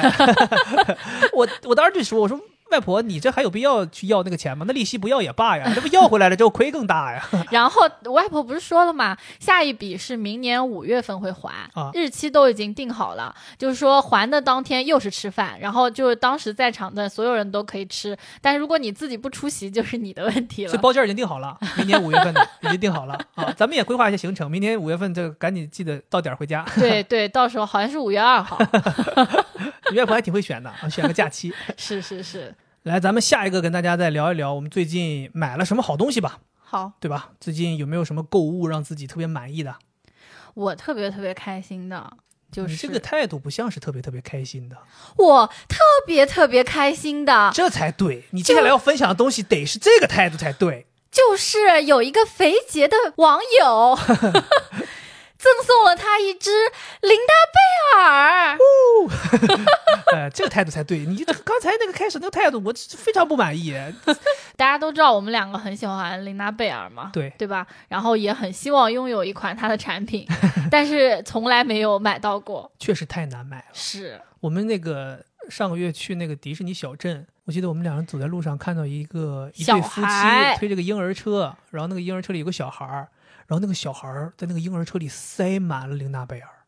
大的、小的、中的、挂件儿、钥匙扣儿全是。然后关键是他的那个婴儿车都放不下了，都往外 掉。然后他妈还在那儿说：“他说你看边上的人都很羡慕你。”是我，也想说，我岂止是羡慕你啊，我现在想打劫你啊！。你想，我要是能坐进这个婴儿车就好了当时我想说：“妈妈， 嗯，嗯，但是特别开心的是，就是有人他能够这个奉献出自己的好运。对，对而且吧这个事儿很巧，就是我们刚好那个刚从迪士尼小镇回来之后，得知了每天早上十点钟在淘宝上面是可以抢的，嗯然，后我们就连续抢了两三天，都那没根抢本就不到，可能抢到。对，都没抢到。然后这个时候突然有一天，哎，有个人给我发私信说他姐姐去，怎么能说有个人呢？哎呀就不方便透露人家的这个 ID 嘛，哎你可以用爱称呀。爱称欣欣，哦，她叫欣欣。好，啊，对，她叫欣欣，欣欣向荣的欣欣、嗯啊，非常感谢欣欣，同时也要感谢她的姐姐。欣姐为什么呢？是因为她说是她的姐姐去迪士尼玩儿，然后中奖可以去买琳娜贝尔，然后她就拜托她姐姐说能不能顺带帮忙买一个小的钥匙扣，她想送给一个朋友。然后就把这个钥匙扣送给我们了。我靠！我当时你知道吗？就是正常，如果有粉丝说“哎，你给你送个什么东西”，我都特别得那个推诿一下，就是说不行不行，不假行装假假客气一下，不行不行，不行哎别别别别，就这个我根本没法假客气，我不控制不了，我直接就发地址了。 我说说说说说，赶赶紧给我寄过来。 对，然后他还跟我说，他说你别着急，他说这个我姐得先寄给我，然后我才能寄给你。嗯我，想说，要不你就让你姐直接寄给我不就行了吗？对，还可以省运费呢。 呃，反正他就是寄寄给我了，非常感谢，真的非常开心。当时咱们还猜呢，会是什么样造型呢？后来发现是一个咱们根本没想到的一个一个英伦风，英伦风哈啊、福尔摩斯造型的。哦对，，而且它的品相特别的完美，就是拿到它看了之后，真的更喜欢了。因为网上有的时候你会看到那种品相奇怪的琳娜贝尔，你会觉得这什么东西？还不如没有 呢，对，但是它那个真的是特别完美，我觉得肯定是精心挑选。是吧？嗯，惠子说说这个好的品相好的要五官对称，脸非常的周正。嗯，对，因为我们也看到很多那种所谓的黄牛在迪士尼里面买根笔都要挑半天，是，毛是不是整齐，脸是不是对称，嗯，笑的是不是可爱？我的妈，真的是一把抓过来十个笔，挑完半天之后扔回去九 个。对，呃，这个确实是非常感谢，非常开心。这个月除了你收到了这个礼物让你特别开心之外，其实我也收到了一个礼物让我特别开心。我特别惊悚。你怎么惊悚了？就是有一天出电梯，发现我们这个消防栓门口怼了一个这个像电视送过来那么大的纸箱，哦，我还想这什么玩 意儿，后来仔细一看，发是个现是动感单 车。对动感单车是 个动感单车，呃，其实这个真的是特别有意思的一个事儿。我从去年开始有一个习惯，就是早上起来会做空腹的有氧，因为我觉得这个东西一是对于锻炼身体有帮助，另一个是可能对于控制就是这个体型焦虑啊，对于我的这个控制体型也是有帮助，所以我就养成了这个习惯。但是今年上海这个夏天可真的是把我热怕了，就是我试了几天，记不记得有几天我还早上起来出去跑步，我靠，根本不行。我以前可以早上起来空腹跑十 K，然后这个夏天我连空腹跑三 K 都跑不了，烤的你就像有点像烧伤了一样。确实，，今年太热了。对，所以就没办法早上起来出去空腹有氧。然后我就看视频，发现有好多健身博主，他们早上起来的空腹有氧都是在动感单车上面完成的，所以我当时就特别想买一个动感单车， 但是大家也知道我不敢买，因为家里已经有一个正经自行车了，正经单车放在那落灰，已经被我对面这位朋友天天调侃，无论通过文字还是通过语言调侃，已经都玩坏了，所以我真的就是真的不敢跟你提说我要买一个动我这不是调侃，我是叙述真实现况，今日说法。对我就不敢买，不敢买之后呢，巧了，就是我刚才说的，有个粉丝联系我，哎，他说他是在 Keep 工作，他是我们播客的粉丝，之后他就说他是想给我们 C 顶，然后我想说 C 顶就 C 顶呗，C 顶那我本来想的是会 C 顶个什么跳绳儿、瑜伽垫儿这种东西，我就没在意，我就说哦好行，我就给了个地址，结果就是这么讲，就寄来这么一个动感单车，也是给我吓一跳。但是讲心里话，我非常感谢给我找了个由头，可以有了这么个东西。嗯，就是真的是属于跟我自己那个购物清单就是撞得死死的，然后我内心中是有一些窃喜的，所以我也就顺理成章拥有了这么一台动感单车。从收到到现在，可能差不多体验能有半个多月吧，我觉得感觉还是非常不错的。包括在微博里有很多朋友会问说，哎，能不能搞个测测评视频呐、或者说值不值得买呀、是让我给大家个答复。其实我是视频是没法拍了，因为这个东西确实不太好拍视频。呃，我就在这里简单跟大家说一下吧，就是我的这个体验到底是个什么样，大家听一听之后来自己决定，看看你真的需不需要。首先，我收到的这一台是迷你动感单车，迷你款。迷你款，我觉得它有一个好处，就是因为咱俩都在那个健身房上过一段时间的那个动感单车课嘛，就这个明显感觉比传统的动感单车要小，是占地儿呢没有那么大。作为像我们家这种地方不大的这种环境摆在这儿呢，虽然也有点碍事儿啊，但是没有那么碍事儿。所以我是觉得这个东西应该蛮适合，比如说年轻人租房子，摆在什么客厅啊，或者摆在哪儿不太占地儿。虽然他说啊，这个迷你款是我看了官方的介绍，他说是给女生专用的，但是呢，它这个最大的承重可以到一百公斤，那我就只有六十公斤，所以骑这个单车也没问题。在它这个承重下，基本上很多男生其实也都可以用。我是觉得它的这个大小，除了北师大的宿舍放不下之外， 其他地方可能都没有太大的压力可对以对放对下的。对，我拿它做空腹有氧嘛，真的很方便，就是比早上起来出门跑步要方便太多了。是有了它之后，明显感觉我这个空腹有氧做的更频了，是，其实我一直都反对你一大早出去跑步，老怕我中暑。对，太热了，对，然后又晒，你又不愿意去这个做防晒，早上起来出去空腹有氧，你知道我要下多大决心吗？你要换好衣服，你要戴隐形眼镜，然后你要下楼，然后你要热身，然后开始跑，然后你可能跑个五六公里，晒的不行了，然后回来。但是有了这个东西之后呢，前面我刚刚说那东西，心理准备这一切，装备准备这一切全都没有了。早上起来就起床，出来上了单车就开始练，练完之后就洗澡，整个这个前后的行程少说帮我节省出来了三十分钟。这个单车我觉得让我感觉啊，体验下来我最舒服的它的一个功能是它的一个叫实景骑行。是我最喜欢的。嗯早上起来我这个做空腹有氧啊，其实你要说像按照上课那个强度是有点累的，所以我更偏爱就是他们这个叫什么实景穿越的一个骑行。就这个之前我在酒店健身房以前用过，我不知道你有没有印象，就是酒店健身房那个单车有个屏幕，大屏幕也不能叫大屏幕，就是有个屏 幕，对，然后你点开始，它会给你模拟，就前面就是一个什么山谷。啊我知道我对知道，你我在那儿知道骑，就感觉好像真的在大自然里骑车一样是。是是，就 Keep 这个单车，它也搞了这个事情。嗯它就是给你整理了很多路线。你比如说，像有这个北京中轴线，嗯，这个是我骑的觉得感觉特别好的。那你可以从天故坛、宫穿过天坛、故宫、鼓楼，就走这条路，长安街。是，哇，那个有个教练在前面带着你，你就跟着骑，还不用吃雾霾，啊，你跟着骑，我嗯感觉真的挺好。就是你边骑还边感受了一下风景，嗯，对，包括它有什么密云水库这种路嗯线，就这个东西它的沉浸感会特别好。是尤其是它这个路线是本土化很厉害的。就像我刚刚前面说那个在酒店健身房那些东西，它就是那些让你觉得它不是接地气。它是那种城市光景或者是什么乡村小道，就是它没有一个具体的地方，对吧？它都是国外的呀。啊，它比如说有像我之前有骑过什么阿尔卑斯山骑行，说白了，他告诉你是阿尔卑斯山，它就是不是你也不知 道，你知道吗？对，但是这个你就你北京中轴线你就知道，就是我们去过长安街，他就在长安街上骑，它可能在横店排的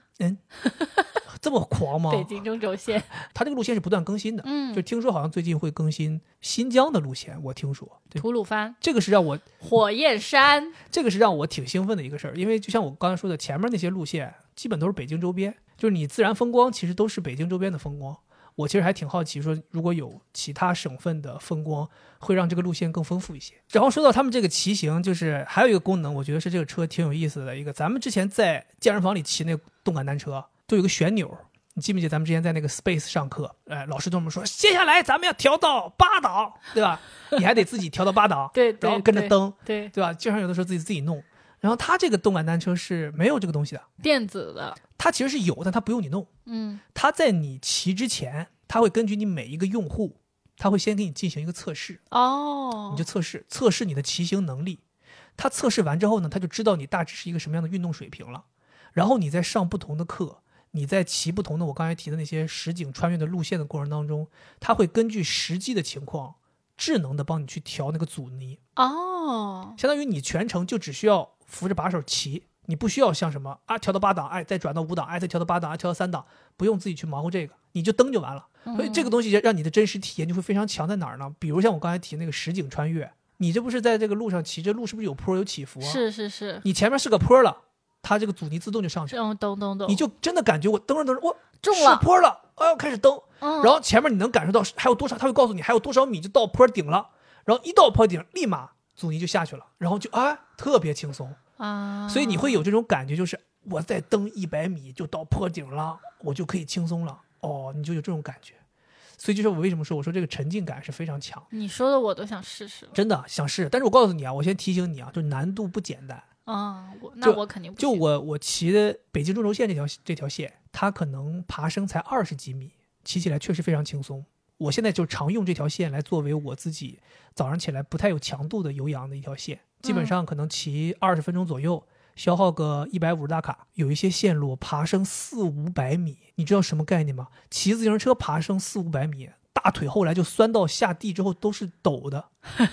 Keep 肯定它有配套的课吧，嗯就拿 iPad 或拿手机可以跟着上。嗯它那个课是不是就是有循序渐进的？就是先有让你热身啊什么之类的，然后再上一些高心率的。那肯定就跟咱其实当时在那个健身房里面跟老师上那课其实是一模一样的。嗯就他们的课其实就是你可以理解为把老师上的课变成视频版，你去看就是 Keep 他们自己排的课，所有的课基本都是晚上五点开始才有，就是他也是考虑到就是上班族你白天没办哦，法有上课。直播课啊？直播课啊，你以为哦？我刚才没讲，他有直播课，就是哦跟健身房一样，你五点不进来你就错过了。哦，经常有的时候我那这个课是免费的吗？免费的，你就是只要是 Keep 的会员都不用是会员，你就是只要下载这个软件进去了就可以就可以上这课。只要是个人就行。对，你只要是个用户就行。经常有的时候你在那上那课，上着上着你就发现有人评论说结束了吗？我刚进来，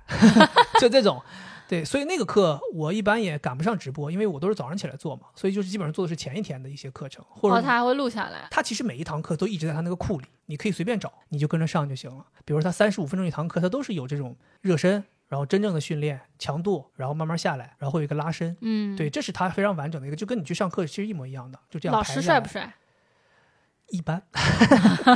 如果是你当这个直播课老师的话，嗯我相信就是说肯定很多人参加。天哪，要想这么久 吗？要想这么久吗？我本来话想讲呢，我本来是想想一些这种华丽的词藻，哎呀，我都感觉好像是在犹豫，当时是在选择到底是大万家人空 巷。如果说是你来当这个直播老师，那绝对万人空行，巷行好吧？行行行，没必要，没必要， 没必没必要，没必要。 对，呃，反正这就是我我用下来的一个感受吧。嗯，嗯，对，然后我也觉得动感单车这个东西其实是比较容易坚持的，是，相比于我刚才前面提的早上起来出去空腹跑步，嗯你空腹做动感单车肯定要比空腹跑步要容易坚持，是而且惠子这种。就是属于那种弱鸡人生在于静止的这种理念的人，他都会坚持上了那么长时间动感单车的课。是对，所以你肯定也觉得动感单车这个东西就比较容易入门儿，然后它也比较容易坚持。哦，另外我还想提的就是这个单车，我们家也有一台，你记得吗？你妈有一台，当时说为了活动关节用的，是因为我妈她有关节炎，然后医生就是跟她说你要骑动感单车，嗯但你是就是普通骑啊，就是为了润滑，让你的膝盖能够运动起来。啊，不用玩然强后度。对，不用玩强度，然后我就给她买了一台，就网上随便找的嘛。我我想问你一个问题，因为那台我是骑过的，我就觉得屁股特别痛，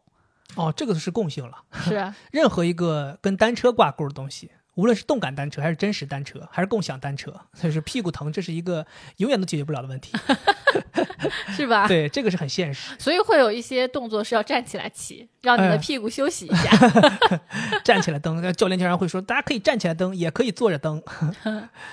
对，反正这就是我的体验吧。我觉得在微博上面关心这个问题的朋友，大家可以自己去思考一下。反正我的体验就是挂衣服非常的方便。不可以，我们家好这台些就不可以挂衣哎，服。挂过、啊，挂过嗯，转眼就给扔了。没有？第二天还拿。所以我觉得，就是不让自己的这个动感单车成为一个晾衣架，这也是一个自律的表 现，这也是一个自律的表现。然后我说一个我最近买的一个，也是跟运动相关的。嗯，然后大家也知道我是做瑜伽的嘛，然后我之前只怎么有听起来好像你是做瑜伽运动就像工作的我是一个瑜伽学员，啊？可以可以，吓我一跳，我差点就以为你要说爱好者了。瑜伽学员，我只有一套 Lululemon 的这个瑜伽的衣服。我后来就觉得我不能一直只有一套，像我这么抠的人，我就咬咬牙，虽然几百块钱，对吧？我得再买一件儿。然后我们俩不就去店里面买了嘛，嗯，然后就最后买了一件白颜色的，我记得。我觉得这个白颜色的这个运动上衣还真的挺好看，它好像会显你的腰细，白色不是显胖嘛？但是因为运动的衣服它只有一半儿，所以你可能上面胖起来了，然后腰就显得细了。 原然后来，是这样 然后，啊，原来是这样。然后我还觉得这个白颜色显得特别的呃年轻活泼，嗯，。对。然后搭配我的黑色裤子，我觉得很好看。当时你去试的时候，我不就跟你说吗？你一开始试了一件墨绿色，是，我说这个款式什么都好，就是穿着显老。嗯，后来我说，要不你试试这白的吧。后来我对白的的评价是，就明显感觉到人年轻了。对我感觉我马上就是老师你好，我是三十二号练习生， 就是那个感觉就来了。嗯穿上之后，感觉马上就能跳起舞来那种感觉。对我最近还买了点乐高，嗯，好久没买乐高了，还是忍不住下手了，忍不住下手了什么时候买的？我怎么不知道？啊！就在今天上午， 哎突然间想说，哎呀，还是好久没买了，想买点儿。为什么呢？是因为我之前不是上一期还跟大家在播客里说说这个钱没了可以再挣，好东西没了，喜欢东西没了就真的没了嘛。嗯我才想到，就是其实乐高有好多我喜欢的东西，我经常犹豫不买，但是其实呢不会不喜欢，只是一直在压抑自己。所以今天上午我就在那儿闲着，我就想说，哎，我买买点儿，因为我是除了那个 architecture 那个系列之外呢，我其实还有一个系列一直在自己断断续续的收，就是一个叫 Speed Champion 的一个系列，一个小赛车的一个系列。嗯对，我因为我还蛮喜欢车的嘛，然后这些小赛车呢又不大，不占地儿，就可以买好多，然后每一个也很便宜。除了买了两个这个 Speed Champion 之外呢，我还特别喜欢一个，应该是在机械组下面的一个系列叫 Monster Jam，它是跟这个 Monster Jam 是一个大脚车的一个比赛嗯联名的一个这样的一个款式，它做了四台回力的大脚车，就是往后一拉，嗡嗡可以往前跑的那个大脚车。我是觉得完全是出于他们的设计，喜欢才买的。就它设计了四款大脚车，分别是类似于什么鲨鱼头、啊，我知道那对个，什么大脚怪什么之类的，反正就是这些车，我是觉得设计的非常好看，然后非常狂野。它不是基于某一个这种常见的量产车做的，它是这种纯粹的比赛当中特殊设计的这些大脚车。而且我再一个喜欢它的原因啊，就是它这个系列啊，就只做了四台车，你非常容易就把它全都买回来了。 我这个人是收集东西有这么一个偏好，就是我特别希望能买全，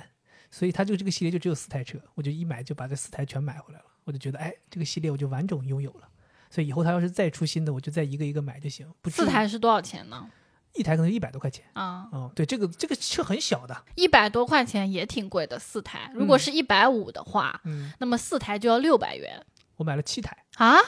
你不是一共只有四台 还吗？买了 Speed Champion 的其他的几台，那一共多少钱呢？七百块。 七百，我觉得也挺贵的。你看你，你看你，刚才还说挺好的，刚才说 Lululemon 贵，它的也没有到七百块呀。那你那是一件衣服呀？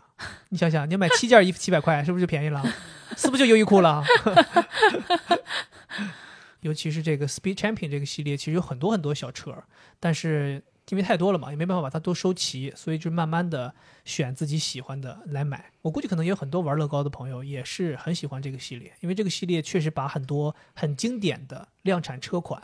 然后做成了很小很 mini 的，比如说。我这次买的 Speed Champion 里面有一台车，就是我们有一个大的版本，我们不是有那个零零七的阿斯顿马丁那个大的版本吗？嗯，我买了一台小的版本，你就可以给它们摆在一起。为什么大的有了，你还要买小的？你要感受这个东西拼成大的和拼成小的不同的结构的魅力，这是一个收藏的完整性，你懂吧？就像我有那个小的回到未来的那个车，那以后肯定还有机会要买一个那个大的。那我觉得我们现在有一个小的房子，嗯，应该有一个大的房子。那当然了，我非常认同，我非常认同， 我非常认同。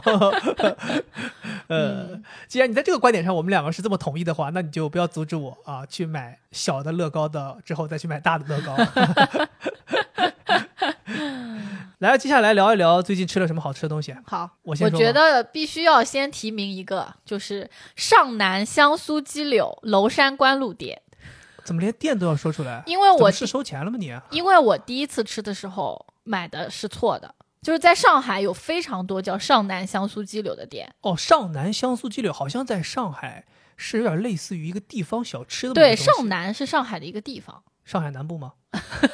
我不知道，我就瞎瞎说的啊， 可能瞎说是的可能是我不知道、啊。这个鸡柳是不是贼好吃，讲心里话，我作为一个油炸食品的爱好者，我也吃过很多香酥鸡柳，很多油炸品牌都出过所谓的啊香酥鸡、盐酥鸡这种东西。对，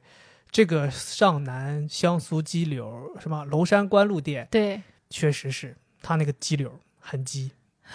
很鸡柳很鸡，真的很真的鸡很好就是吃鸡感特别强， 面感会弱一些，鸡感会强一些，对，而且它那个炸的酥脆程度也很好就很软嫩嘛。啊，包括它稍微有一点点凉掉了，也并没有影响它的好吃。对，其实这个东西我已经吃了快一年了，一直都没有分享给你。天哪，你这种人的心态，我觉得就是有点儿狭隘了，因为格局我小了。因为我是同事介绍给我的，我们一直是在上班的时候当下午茶吃的。然后你下午茶这么硬核 吗？这么这么硬菜吗？都是下午。下然后午茶娄山关路不是离我们还蛮近的嘛，对我一直都在想说，哎呀，我自己家里面可能点不到这玩意儿，啊，而且你不就是那种对吧？哎呀，什么吮指鸡和什么脆汁鸡呀、就可能看不上我们这种街边小摊。哦，那讲心里话，如果你这个上南香酥鸡柳要是跟吮指鸡和脆汁鸡来较量的话，那它连擂台都上不了。真的吗？，对，但是就是说，在抛开这两个吮指鸡和脆汁鸡这个神物。在凡间打斗，我觉得你这个香酥鸡柳还是可以打一打的但我我我我不这么认为，啊。因为我吃东西并不只吃它的那个口味，嗯还有就是它的易吃程度，因为鸡柳是我比较喜欢吃的一种品类，就嗯是它小小的，一口一个，我觉得这个也对我来讲也很重要。还有就是他家有那个甜面酱年糕， 油炸年糕，我特别喜欢吃。确实不错，我觉得，尤其是在入夜之后，你点一个这个，既罪恶又解馋它是二十四小时开的，啊，这个很狂，我跟你讲，是，对，啊而且你知道，我说一个一个一个事情来证明我有多喜欢吃它哈。我们上海静默结束之后上班，然后大概过了两三天，我就觉得我现在要吃这个东西了，我看看它开没开。哦，然后呢，我就看它大众点评上写的是开着嗯，但是他外卖一直点不了，我实在受不了，我就给他打电话，然后是一个男的老板接的，我说、嗯你们怎么是还不能点外卖吗？他说哦哦，我忘了开了， 他说他忘了开外卖平台了，那然说明后其他的生意已经让他忙到可以挣很多钱了，他无所谓了，但具体我也不知道，反正后面他就给我开了，我立刻就点了一个， 专门为你而开的外卖平台，是太狂了。耶、啊、你说到这个激流，这个我得分享一个，简单分享一下吧，因为我是之前做过视频了。是是是，嗯对，我在这为什么想要再分享一下，是真的是很不巧，我当时拍完了那个六十六汉堡店的那个视频发出来之后，哇，很多人都说哇天呐，太好吃了，我要去吃。甚至当时还有朋友从杭州、从江浙专门坐高铁来上海要吃，然后还发微博跟我说说这为什么关门了，为什么没营业呀、我靠！我当时巨尴尬，你知道吗？我想说，完了，我这刚给人家一顿催，然后大家慕名而来之后就停止营业了，而且他暂停营业了很长时间，将后近来三个礼拜，后来有的人说说他好像是他们老板去外地了，就跟员工什么都去外地了，然后嗯，也是非常能感觉到是一个非常自由的这么的一个这个餐厅。最近他们又重新营业了，嗯，对，所以我在这里要要说一下，就是这个六十六汉堡真的是我自己目前在上海吃过众多汉堡当中，他们家无论是他们的炸鸡汉堡还是他们的牛肉汉堡，都是品质可以称得上是我心中的天花板。是对我真的是这么说啊，就是可能有的人觉得说，哎呀，这好吃是好吃，但是不至于到天花板。那每个人都有自己心里就不同的评价维度嘛。我只是说我自己的心里的评价维度，就是它在我心中是我上海吃过的 number one number one 啊，我很推荐大家去尝一尝。然后至于这其中关于六十六汉堡你们想要了解的细节，我觉得在这里用语言来形容就显得比较苍白了。啊，既然我拍了视频，大家可以去我的微博下面去搜，就是这个汉堡的视频。等一下你要给我发红包，因为你在我们的节目当中介绍了 你的 东西，看我到时候做了请你去吃广告汉堡还不行了吗？我请你去吃汉堡还不行吗？好吧，勉强接受吧。勉强接受，而且最近天凉了。更适合去那个店里吃汉堡 了。夏天去那个店里吃汉堡简直太折磨了，是因为那个店是一个开放式的店铺，没有空调，座位吧基本都是在外头，而且也没有什么座位。讲心里话， 对，就就一个桌子，然后那个马路牙子，对啊马路牙子边边上楼梯口有这些位置可以坐，嗯，对，所以现在天气凉爽了，哎，真的很适合去吃。但现在就就是告诉大家，重新营业了，大家可以去了啊！这个不是广告啊，这个是真的是我要为我自己做这个视频稍微售后一下，因为好多人是慕名而来嘛，当时那会不会我们发了这个博客又关闭了是吗？他可能就关注了我们，说我告诉你，我们今天就对就杠上了，就这个博主只要推我们，我们就关门儿。你要一直推，我们就一直关，我们不干了。那有没有他关门的股票？我马上买，然后你每 天发，这样我是不是马上就赚不行成不行财富自由咱呃咱咱们国咱们国家不能买跌，啊？不能买跌，不能对买不起跌，对不起，嗯，对妈可以买吗？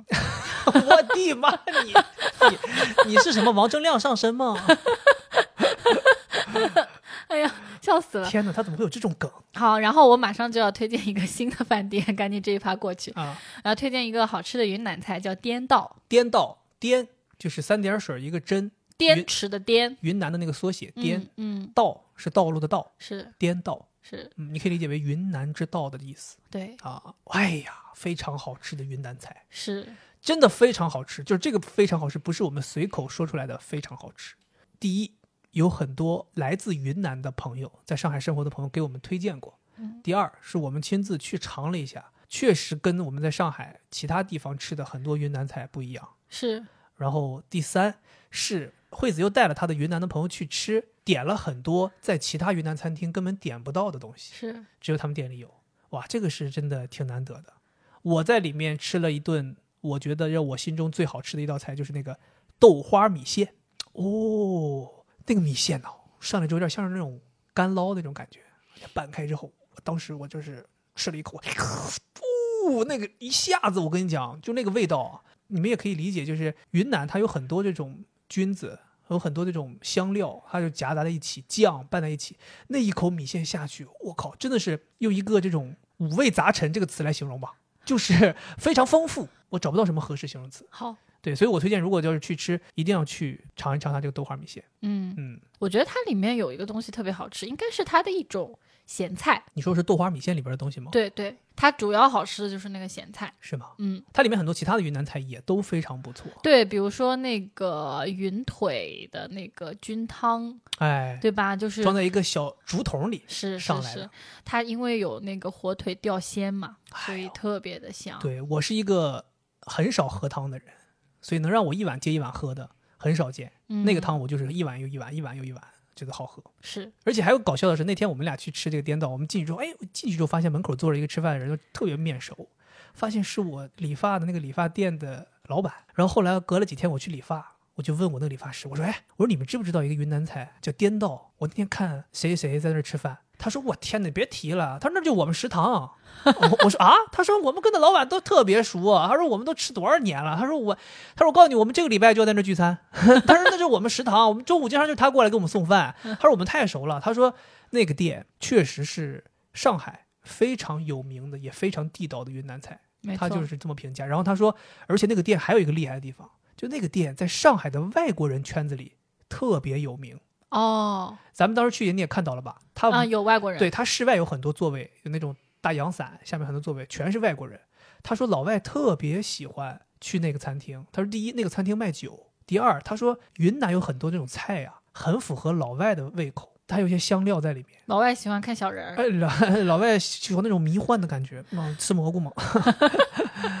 对，所以他跟我再二次背书之后，我就更加坚信说这个店是不错的，因为我也了解我那个理发师，就是他也是一个很讲究的人，有些事嗯情他也是很挑的，尤其是嘴也挺刁的一个人。对，所以他也觉得那儿好吃。说到云南，这还收到了一个云南的东西，是苏兆阳老师送给我们的，就是他在中秋节前给我们寄了这个他的朋友亲手做的私房的月饼，叫什么云腿之心月饼。对，哇，这个就是让我很奇妙。他当时寄过来之前跟我说，他说我给你寄月饼，他说那个你收到了之后吃之前啊，要用微波炉热一下再吃。我说为啥？我说怎么吃月饼还要用微波炉热？他说里边有芝士，你热一下之后啊会拉丝儿。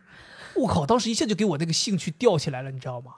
后来吃了之后发现确实好吃，而且那个月饼啊小小一个，可能就能比麻将大，就一个半麻将那么大。是然后你吃了也没什么负担，然后里面的味道确实好吃。后嗯来咱们研究了一下才知道，就那个做这个月饼的老板，他也没有什么大的店，他就是在一个非常非常小的一个微信小程序上面卖吧。是是是，对，然后那个老板是蓝带厨师学院毕业的，是叫这个名字吗？蓝我不带，知道，对，反正就是蓝带大蓝。带甜品师，对，好像蓝带大家都知道，就是蓝带就是一个国际厨师很有名 的厨师学院，对，听起来有点像那个，就是唐国强 老师、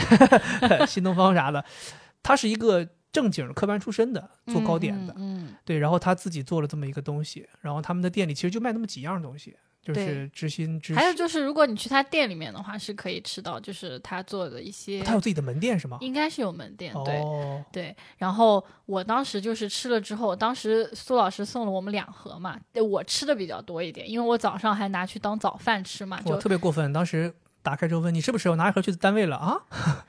然后我吃完了之后，我就想再吃，然后我就在淘宝上搜，我想怎么现在东西淘宝上买不到，真的，还有什么东西的淘宝买不到怎啊么？可能买不到？我嗯就搜，哎，没有，真没有。真没有。后来还找了好多关系才研究出来他到底在哪儿买。对呀、我没有，我没好意思直接去问人家，嗯搞得好像是你再给我买几盒那种感觉。对，所以我就我都已经编辑好要发送我，后来想想算了算了，不能问，我就后来去问了我这个昆明以前做美食编辑的一个朋友，啊，他帮我找到了，找到了，啊、发现是在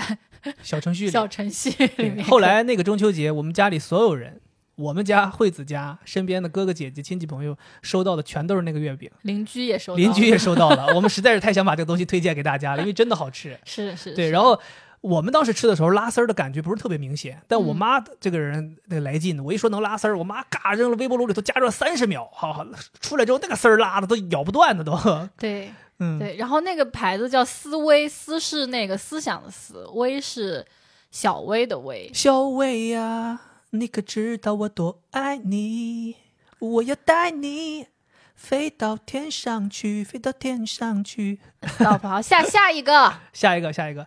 八月底九月嗯初、嗯去了趟迪士尼，嗯，哎呀，快乐的土地！但是这次我们就是低成本去玩了，我们 没想进到园区里，我们就在那个叫什么迪士尼小镇嗯逛了一下。